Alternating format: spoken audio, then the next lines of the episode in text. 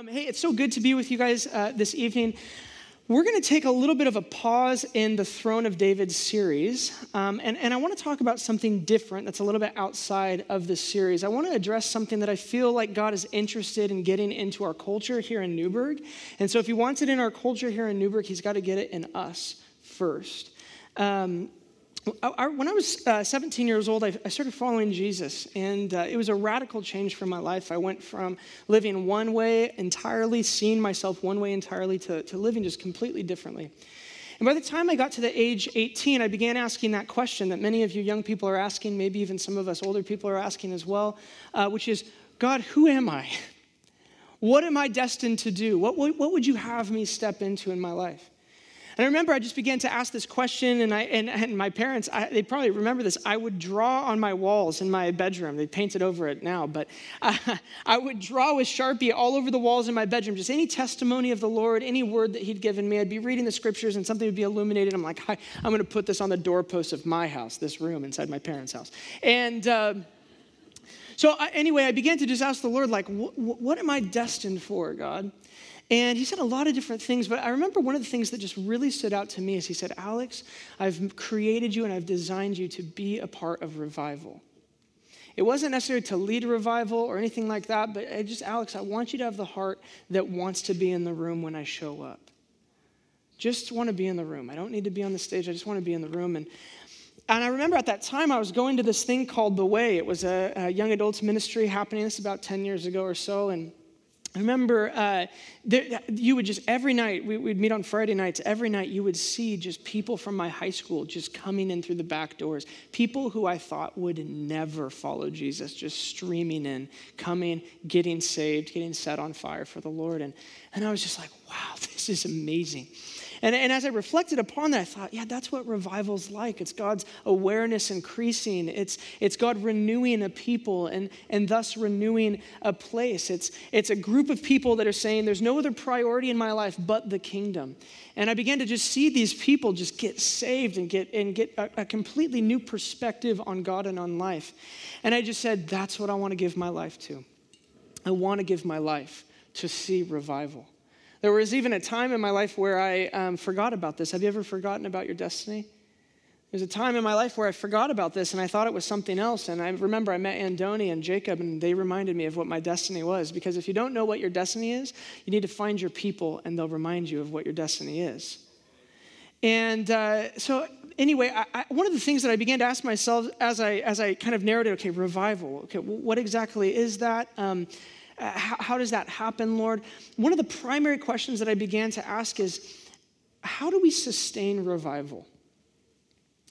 Uh, if you've ever studied any revivals in, in history, you know that uh, they seem to come for a, to- a period of time and then they fade out.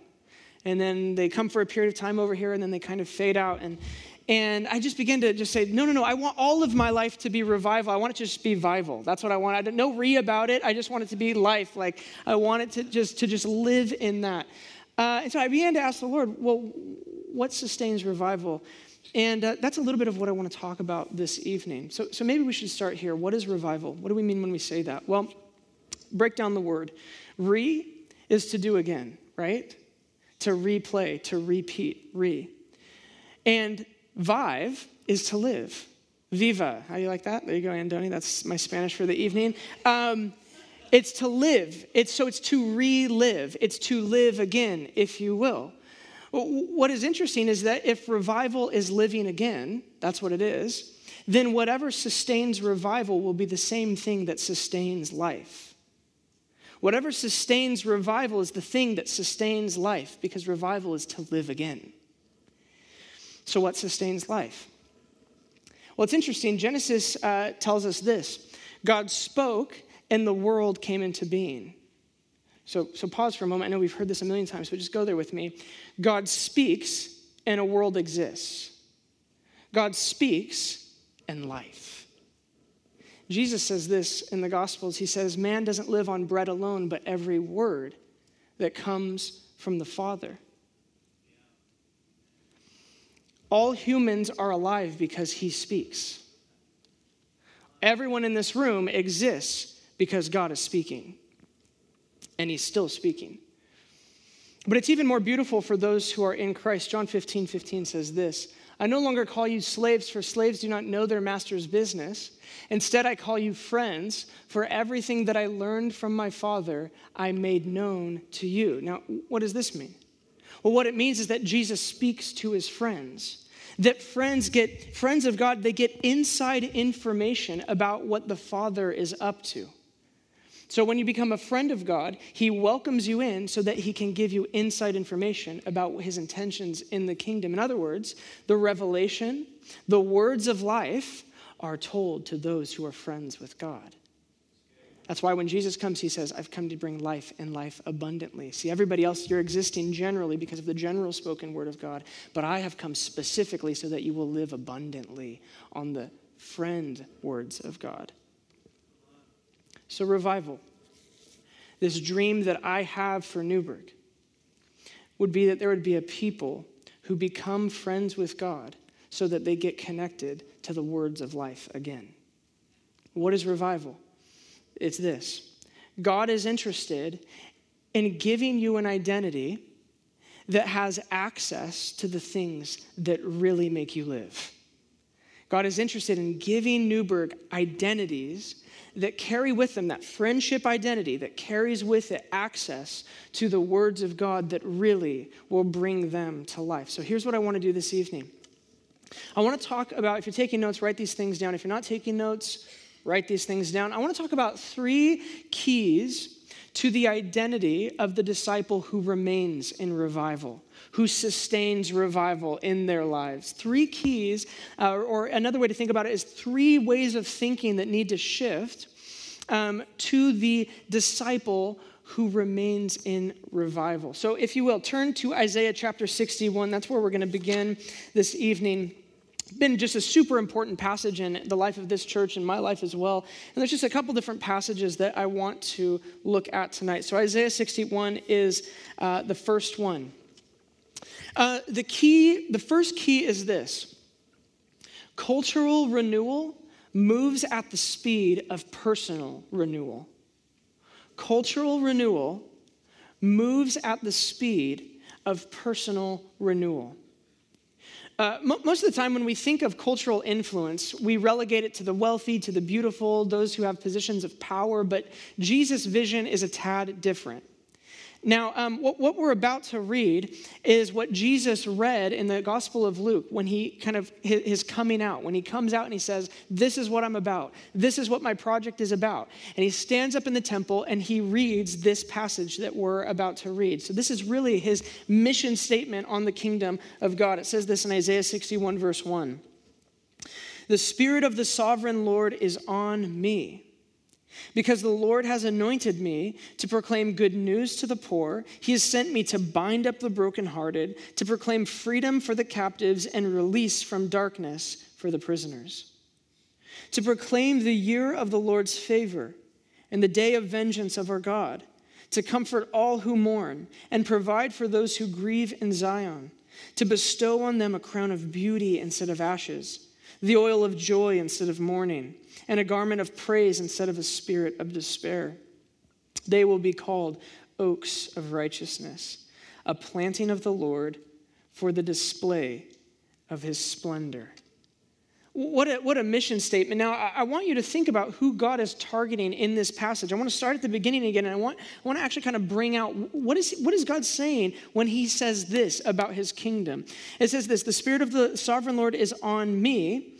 Notice this the Spirit of God is never given to somebody without a, an assignment coming with it.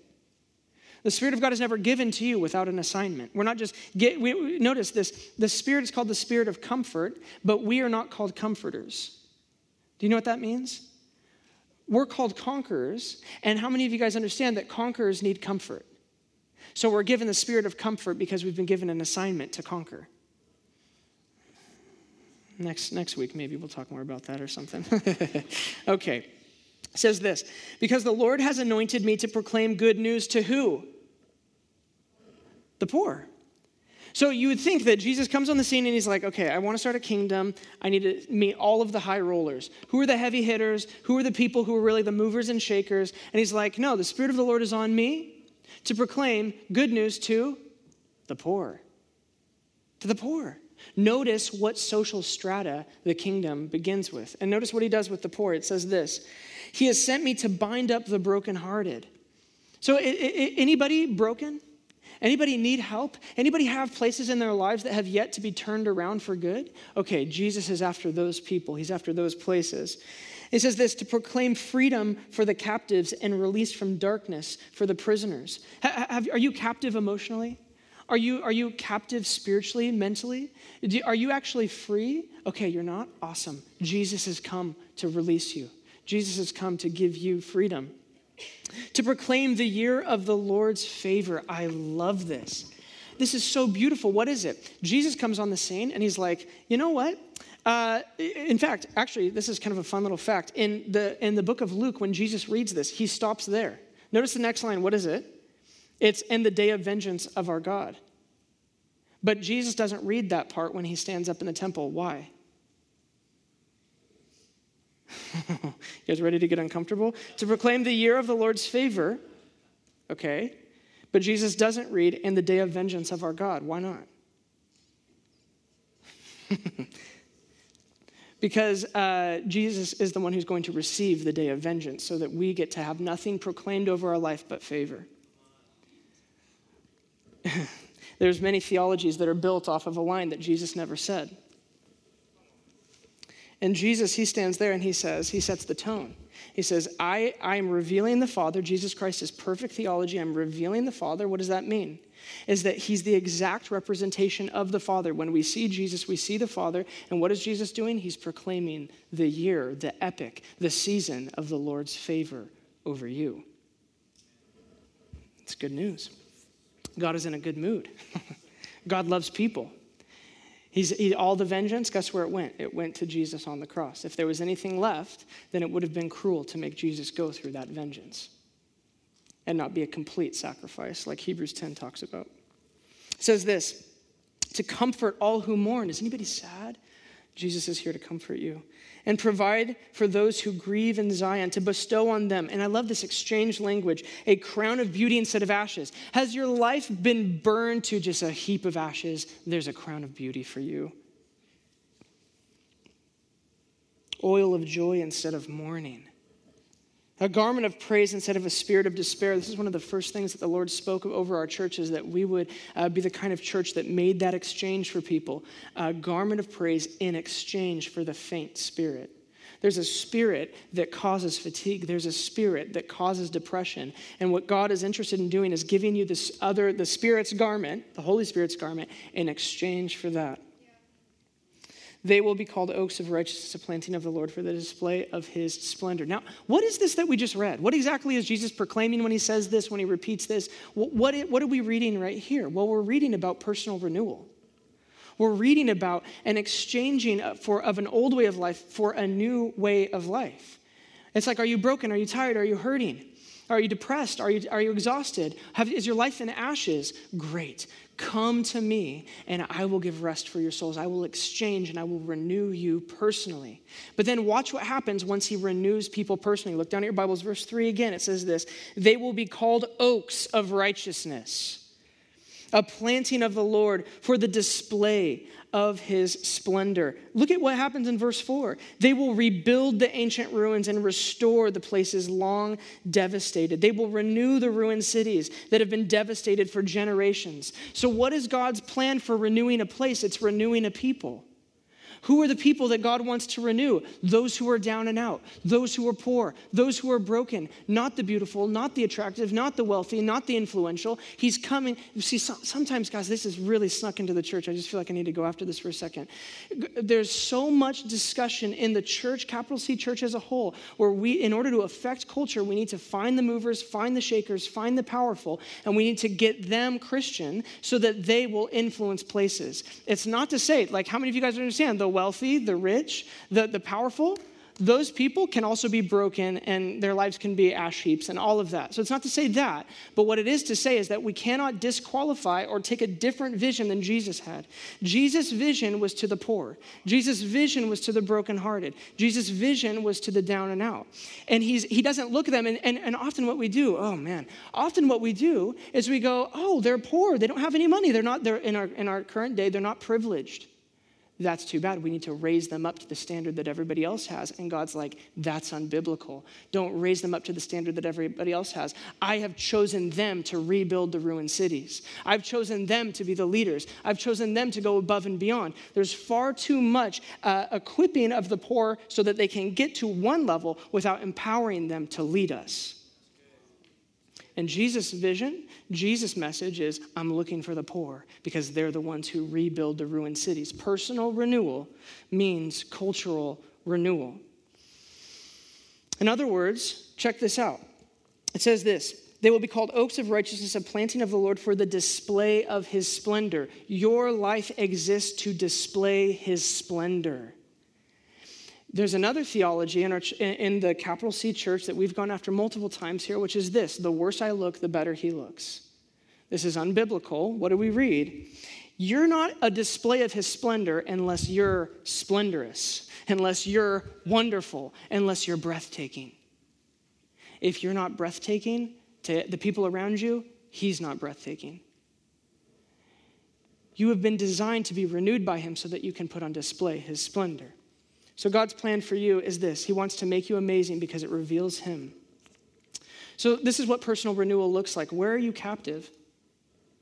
When you look at your life and you go, okay, am I free here? Am I free there? I'm not free there. Okay, that's an area that God is highlighting right now that He wants to renew, that He wants to turn around. Where, where are you exhausted? That's an area that He wants to turn around and exchange. Uh, where have things fallen apart? These are places where God wants to restore. And then watch what happens because you'll start rebuilding cities. You'll start rebuilding your home culture. You'll start rebuilding your school culture. You'll start rebuilding your work culture. And you'll start rebuilding your town's culture. This is how renewal happens. You want to see revival? We have to understand this. Revival isn't something that we go seek, it's something that we become.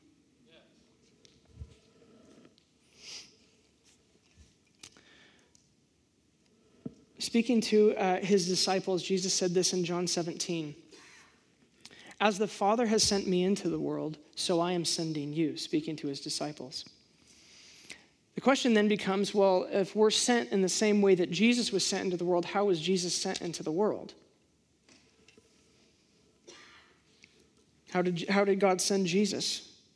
Well, maybe we have the answer right in front of us. The Spirit of the sovereign Lord is on me.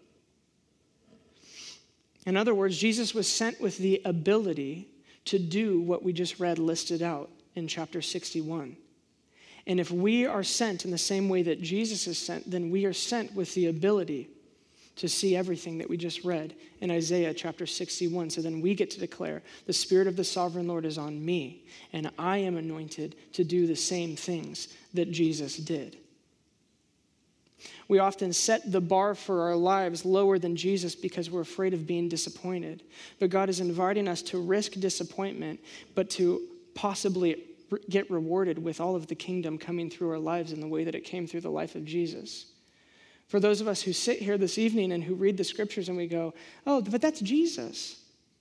We need to level with this reality that as Jesus was sent into the world, so we are sent in the same way. This is a huge part of the mission of the church that you're in right now. Uh, my goal is not to get all of Newberg into a room so that we can convert them. Uh, I guess if that were to happen, that'd be cool. But my goal is to raise up a people who proclaim and declare the goodness of God, the, the year of favor over themselves and over others. That's what we're interested in doing. This is what we mean when we say that we're here to raise up big people, not big ministry. How many of you guys have heard us use that phrase before? Okay, well, I'm using it now, so maybe you'll remember next time. Think it's like every message. Um, what we mean by raising up big people, not big ministry, is this we don't really care what the ministry ends up looking like, so long as we raise up a group of people who live with heaven mindedness, heaven to earth thinking rather than earth to heaven thinking. I was recently talking with a couple friends of mine, and they were asking me, they don't go to our church, they were asking, you know, what's your church all about? So you went and planted a church, you know, what, what's the vision? What's kind of the passion behind it? And, uh, and I, I, just said, well, you know, my job, my role as a pastor is to not, I'm not up here to be the smartest. I'm not up here to have information or answers for you. My job is to br- provide a place where encounter with God can happen and thus confidence in his character can increase in your heart. That's my job, is to provide a space for you to encounter God and to, uh, in that space, that your confidence in God's character would increase.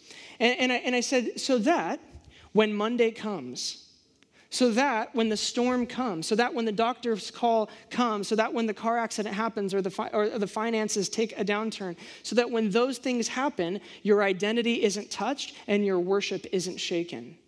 That's what it means to be a big person, is that you've so got the kingdom in you that you produce the kingdom around you and you don't allow the world around you to try to produce the world in you. And my friend said this that seems a bit unreasonable, don't you think? It is unreasonable if your brokenness hasn't been bound up. It is unreasonable if you haven't been released from the mental or spiritual captivity. It is unreasonable if you don't see that your identity is the person who God proclaims favor over. Then it's very unreasonable. But many of us have created theologies about God far more based on our experience than what the truth actually tells us.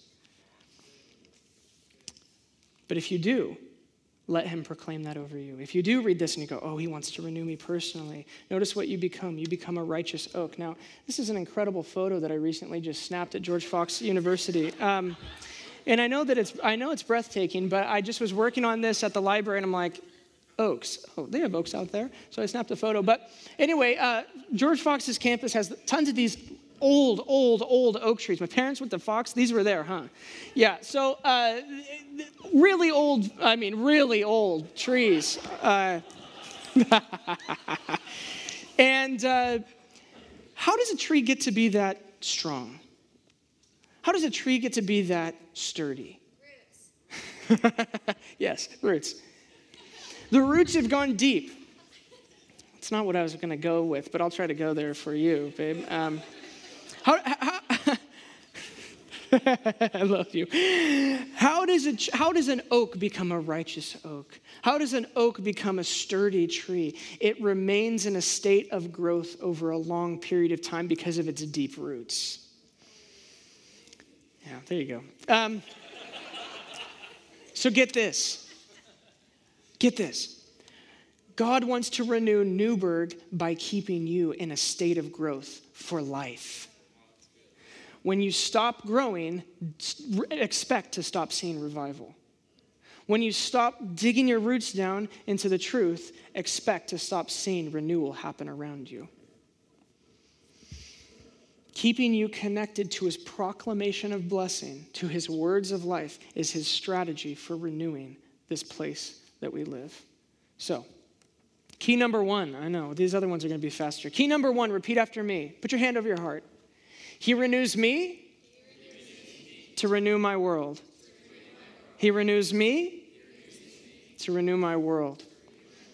Key number two, we become what we focus on. We become whatever we focus on. John chapter 12 uh, says this Whoever walks in the dark does not know where they're going. Believe in the light while you have the light, so that you may become children of the light. I just love this passage. I read this the other day and, and I got just thinking about it. Uh, what this passage is saying is this our focus, what we're focused on, either releases our destiny and clarity for our life, or our focus increases our confusion. What you focus on in this life will either increase confusion or it will increase your destiny and clarity around that. So, so get this you walk in the dark, and you won't know where you're going. Can we put that back up on the screen? I just love this passage. It's so simple. Whoever walks in the dark doesn't know where they're going. It's true. Whoever walks in the dark doesn't know where they're going. So get this you walk without the light, and you're going to get confused about where you're going.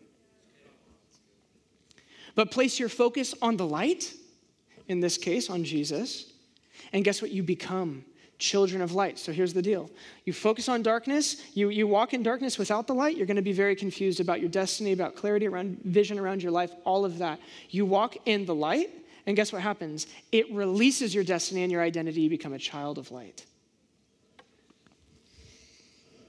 This is so key for the believer. It's, it's to steward our focus, it's to steward what we focus on. We live in the, the information age, and there's just so many things that are just you know rocketing at us all the time, whether it's the news or, or a new TV show or the radio or music or whatever, any kind of media, books, whatever. And, and all of these things, they're, they're coming at us, and what they're, what they're wanting to do is just get a little bit of a piece of us, just shape a little bit of us, right? And, and so I, I heard uh, a friend of mine say this one time. He said, you know, the new, the worship for the modern age is our focus. My, what I focus on is what I place my worship on. See, our view of God, when, when we focus on God and, and we see Him accurately, it will become a lifestyle and a framework that we live in. Our view of God and how we see Him when we focus on light, when we focus on Him, uh, will determine what we ask Him for or if we ask Him for anything at all. It, our view of God will determine our outlook on the world, the way that we think about things going on in and around the world. Our, our view of God will uh, determine our emotional culture internally, right?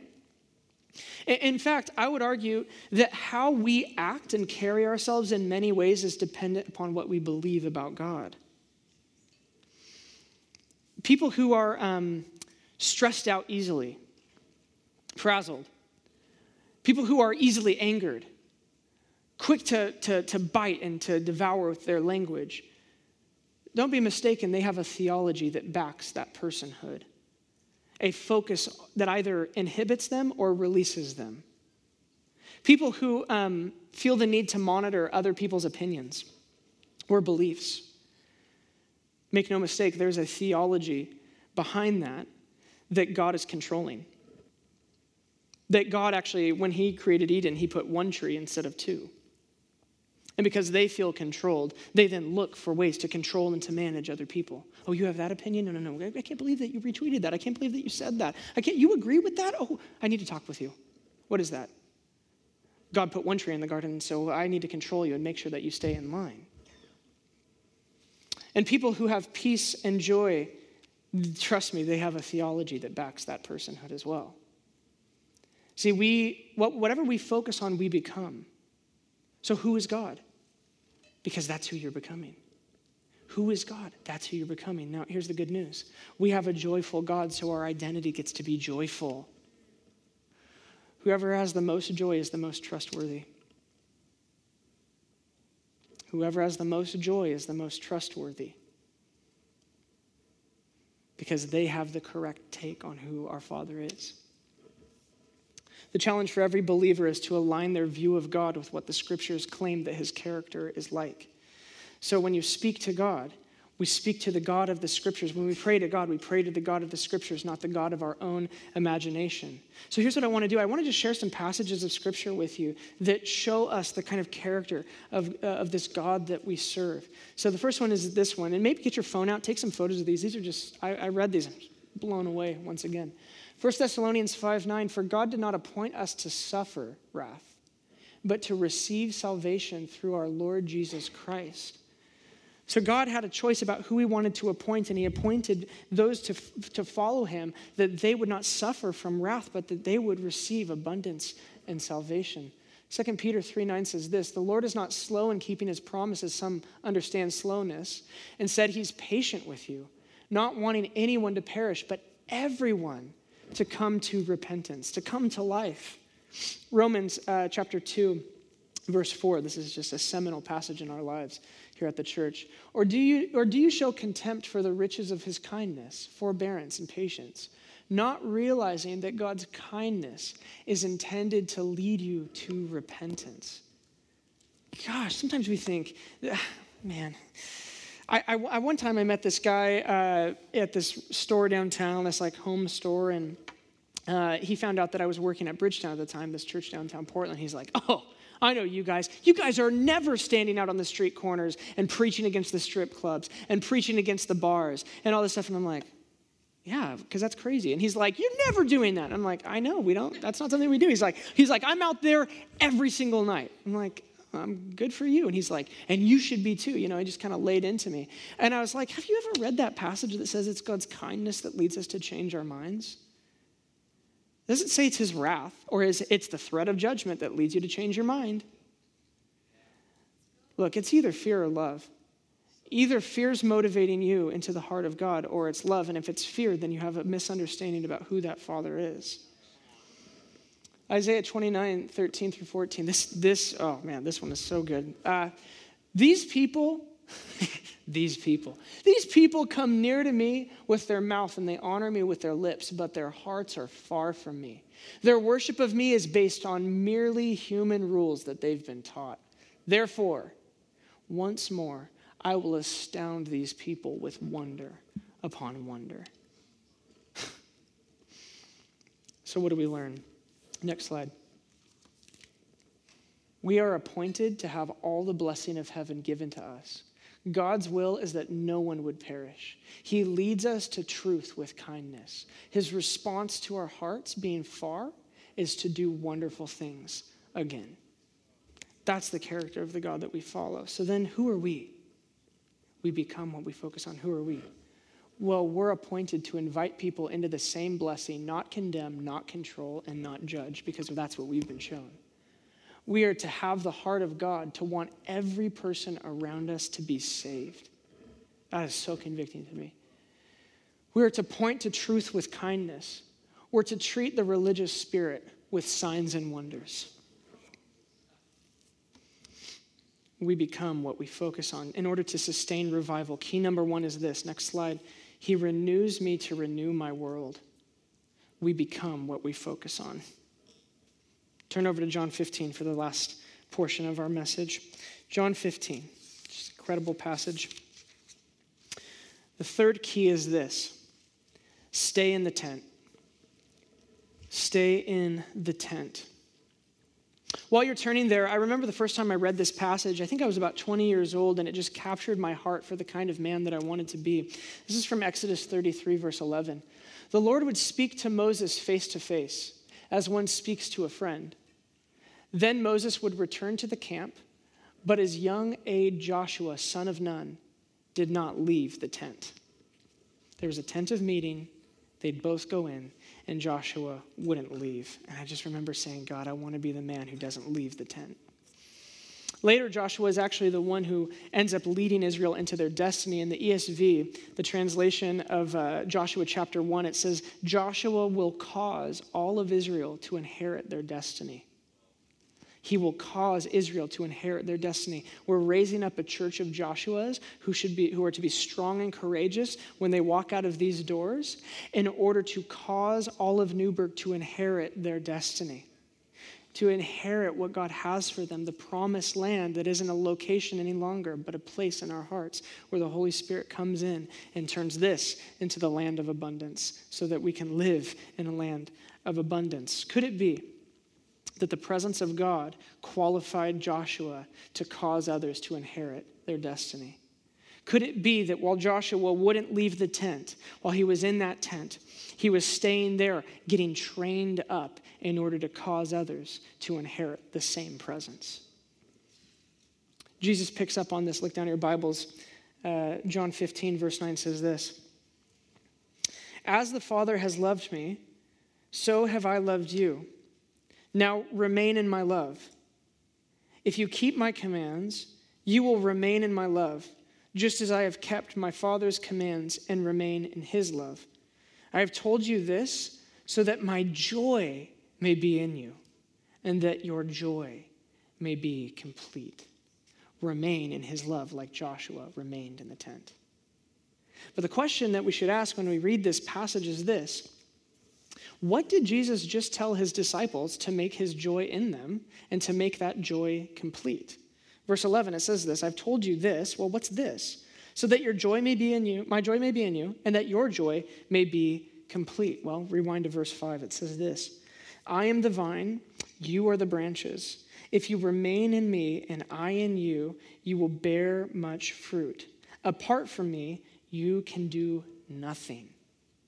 Okay, so Jesus is like, I've told you these things so that my joy will be in you and that your joy will be complete. Are you here tonight? You want his joy in you? Yes. Do you want your joy to be complete? Yes, me. Okay. then it's my relationship and vicinity to the Father that sets the effectiveness of my life. Okay, so that's the first key to it. Verse 7 says this If you remain in me and my words remain in you, ask whatever you wish, and it will be done for you. This is to my Father's glory that you bear much fruit. Next slide. The joy of Jesus and our joy becoming complete is to stay with God all the days of our lives and to get answered prayers as a result. The joy, what he's saying, he said, I've just told you this so that you get joy. What is the, where does it come from? It's remain in me that you may bear a ton of fruit and that you, what does it say? That my Father, it's to my Father's glory that you bear fruit. Here's what Jesus is saying You bear fruit by being in me and not leaving that place. If you leave me, you won't have any fruit. So I, I, actually think we need to break this down because I think this is just a really important uh, concept for us to get when we're talking about revival. Um, we are invited to remain where Jesus is okay? Now we have the holy spirit in us. What does that mean? It's not we don't we need to go to, we don't need to go to a place. We don't need to go to israel or we don't need to go to a temple or church even. No what does it mean to remain in him? It's giving my heart and my attention my mind and my inten- intentions to him in a moment and saying i'm present with you lord. Come i want to host you well what are you saying? What are you doing? Okay so it's it's having that kind of life that presence based lifestyle where at any point in time okay god what is your presence up to? What are you doing? There's a how many of you guys know of the of brother lawrence? Uh, he, he, wrote the, the book practicing the presence of god. Well, what did he do? Even as he's washing dishes in that moment he's practicing the presence of god. I'm staying i'm remaining. I'm staying close to the vine connected in with you lord. What are you up to? So we're invited to remain and then, secondly, we're invited to, to have his words remain in us. Okay? So, to let his life giving speech, his words, shape our inward person. So, so let's read this again. What does it say? I am the vine, you are the branches. Verse 5 If you remain in me and I in you, you will bear much fruit. Okay, so I'm going to live that presence based lifestyle. I'm going to always be cognizant of, okay, what are you up to, Lord, in this moment? What are you saying to, uh, about this situation, about this scenario? Okay, then it says this in verse 7 If you remain in me and my words remain in you. What does it look like for the Word of God to remain in us? What does the Word of God do? It does two things. It gives and sustains life, right? We live because God speaks. Man does not live on bread alone, but on every word that comes from the Father. So it's, it's staying connected to life. But also, what does the word of God do? It prunes. Look up at verse 1. It says this I am the vine, and my Father is the gardener. He cuts off every branch in me that does not bear fruit, while every branch that does bear fruit, he prunes, so that it will be even more fruitful. Notice this you are already clean. Now, that word in Greek can be cut. You have already been cut because of the what? The word I've spoken to you. What does the word of God do? It does two things. It speaks life over us, and then it also, when we allow that word to remain in us, what are we doing? We're connecting ourselves to the gardener so that we get pruned. So that those words of God, the, the issue comes up, the fear comes up, the temptation comes up, and we go, Oh, I'm not ashamed, ashamed about this. I bring it to you because now I know right here, Lord, that's where I need to be cut. Cut me with a word. What would you say about this? Then, okay, so we're, we're on that same page. It's the, it's the remaining in Him, presence based lifestyle. It's the keeping His words in here, allowing them to cut us deep. When we do that, when our priority is staying with His presence and allowing His words to cut us, the result will be answered prayer. The result will be answered prayers. See, we were designed to reflect the splendor of God by bearing fruit. What is it? Verse 8 This is to my Father's glory that you bear much fruit. And what is the fruit in this context? Well, it's answered prayers. Verse 7, look at that again. If you remain in me and my words remain in you, ask whatever you wish. What is that? It's prayer. So when you're remaining in me, the words are remaining in me and they're, and they're cutting me, right? I get to ask whatever I wish and it will be done. Why? Because it's to God's glory that He answers my prayers.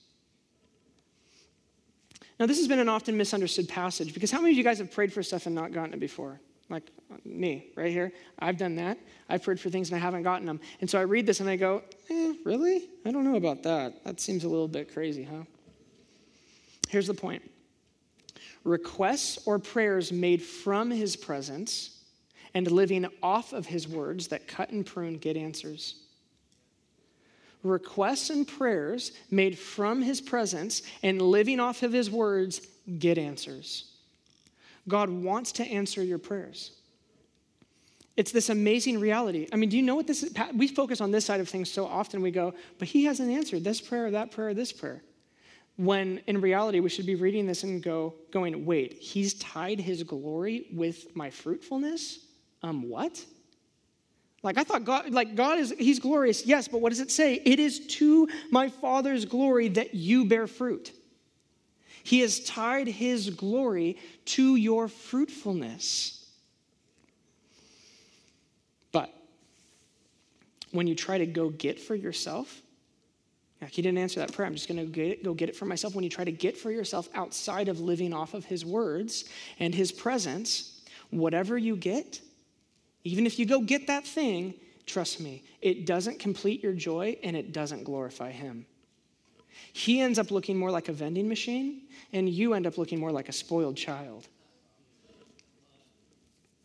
Prayers from the presence are prayers that come from a full identity. So that you aren't praying from a deficit. Like, oh, God, I wish you would do that, but I know you probably won't, but please. No, prayers from the presence, remaining in Him, His words remaining in me, they, they come from a place where I go, God, I'm fully convinced of your character and I'm aligning my will with yours. Often, this is how it goes deep down. We think, hey, you know, if God answers this prayer, if this goes well, I can really see myself giving more of myself to this God. But prayers from relationship, from remaining, prayers that get answers, they're like this God, I request this, but not at the expense of our relationship. I request it from all that I know about who you are and what your intentions are. And if I misunderstand or I ask for something that you're actually trying to prune in me, then I place my desire to remain in you above my desire for this thing to happen. Three keys to sustaining renewal. First, he renews culture by renewing us. Second, we become what we focus on. Third, stay in the tent. Set a value for remaining. What these three things add up to is this a lifestyle of presence, and as a result, a lifestyle of power. A lifestyle of presence and a lifestyle of power. Recently, I met with an old friend of mine who uh, he, he, was, he, he went through at one point in our conversation and named all these people that we had known in the past who have kind of gone off the rails in their lives. And, and uh, he kind of lamented. He said, You know, all of them, what they all had in common is that they pursued the gifts of the Spirit. It's like, hmm, okay, I guess that's kind of true. And he's like, Yeah, every single one of them, they all went after power and their lives went off the rail. There, there was divorces, there were uh, relational uh, pain. There's, there, there's people, some of them, they don't even follow Jesus anymore, and neither do their spouses, just a complete wreckage. And he, he, he was right. He's, I said, yeah, you know, you're right. They, the, all of those people who pursued power without the presence, the results were disastrous. There's this belief that exists that essentially says that there are some people who are designed by God to be more interested in the mental pursuit of God, the academic pursuit of God. There are others who are more concerned and designed to be concerned with the mysticism or personal piety of God. And still, there are others who are more wired for the social justice side of Jesus. And then you have the wacky people at Saints, I mean, sorry, you have the wacky people who mainly focus on the presence of God, on his power, on healings, prophetic stuff, and that sort of thing. Could it be that God's presence isn't given without a demand to see heaven come? Could it be that there's not different types of people meant to pursue God with different ways, but all of us are meant to pursue his presence and walk in power as a result? You see, answered prayer means signs and wonders. Answered prayer means seeing people getting healed. Answered prayer means aligning. When you pray from, from that presence, from that remaining, and you pray off of His words, what are you doing? God, what are you saying about this person? I'm going to align my will with yours and pray the same thing. And guess what? God wants people healed. God wants people set free. God wants people to come every night and to receive prophetic words and insight about their destiny. God wants all of those things, and He's given us His Holy Spirit because He wants it that bad. We are not given the Spirit without given being given an assignment. Here's what heaven coming looks like Luke t- chapter uh, 10. Heal the sick who are there and tell them the kingdom of God has come near to you. It could be argued that without a demonstration of God's healing power, has the kingdom really come? Luke 10 or Luke 11, verse 20 says this If I drive out demons by the finger of God, then the kingdom of God has come near to you. Mark 16, verse 17, and these signs will follow those who believe. Are you guys, do you guys believe? Okay, these signs are going to follow you then. so, as a refresher, why do we want to see signs and wonders? Next slide. Because it's heaven's reality coming to bear on our town. Do you want to see our town look like heaven? I do. That's why we need to see signs and wonders. It's not because we're pursuing power for just a kick or like, hey, this church is really exciting. They pray for healing. What? No, it's to see the kingdom come. It's uh, why, do we want to see signs and wonders? Because it's God's goodness and kindness being made tangible through demonstrations of love. Like, do you know how you know how love somebody feels when their hands get touched and they don't have pain in them anymore? Do you know how love somebody feels when they have been struggling with allergies their whole life and they come on a Sunday and they get healed from hay fever? That's happened here. It's his love. To withhold the power of the kingdom is to withhold a tangible expression of God's love for people. And we should be very careful when we, if we do that. It's a reminder of his intentions for all of humanity. When I see somebody get healed, or when I see some financial breakthrough in somebody's life, or I see peace come to a house, do you know I, I don't get jealous because healthy children don't get jealous of their brothers and their sisters. What I do is I go, if he did it for them, then it reveals his intentions for what he has for all of his children. And it increases our confidence in his character. The entire point of power is to draw us into relationship with a good father. A revival will die out without a people who understand and live these three keys. He renews my world by renewing me. I become what I focus on, and so I must stay in the tent. Let's stand up together. I just want to read this over you as we uh, close.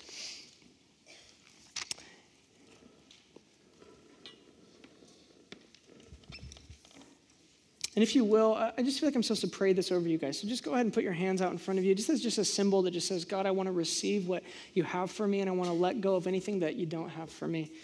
This is Isaiah 61, just read a little bit differently. The Spirit of the sovereign Lord is on you, because the Lord has anointed you to proclaim good news to the poor.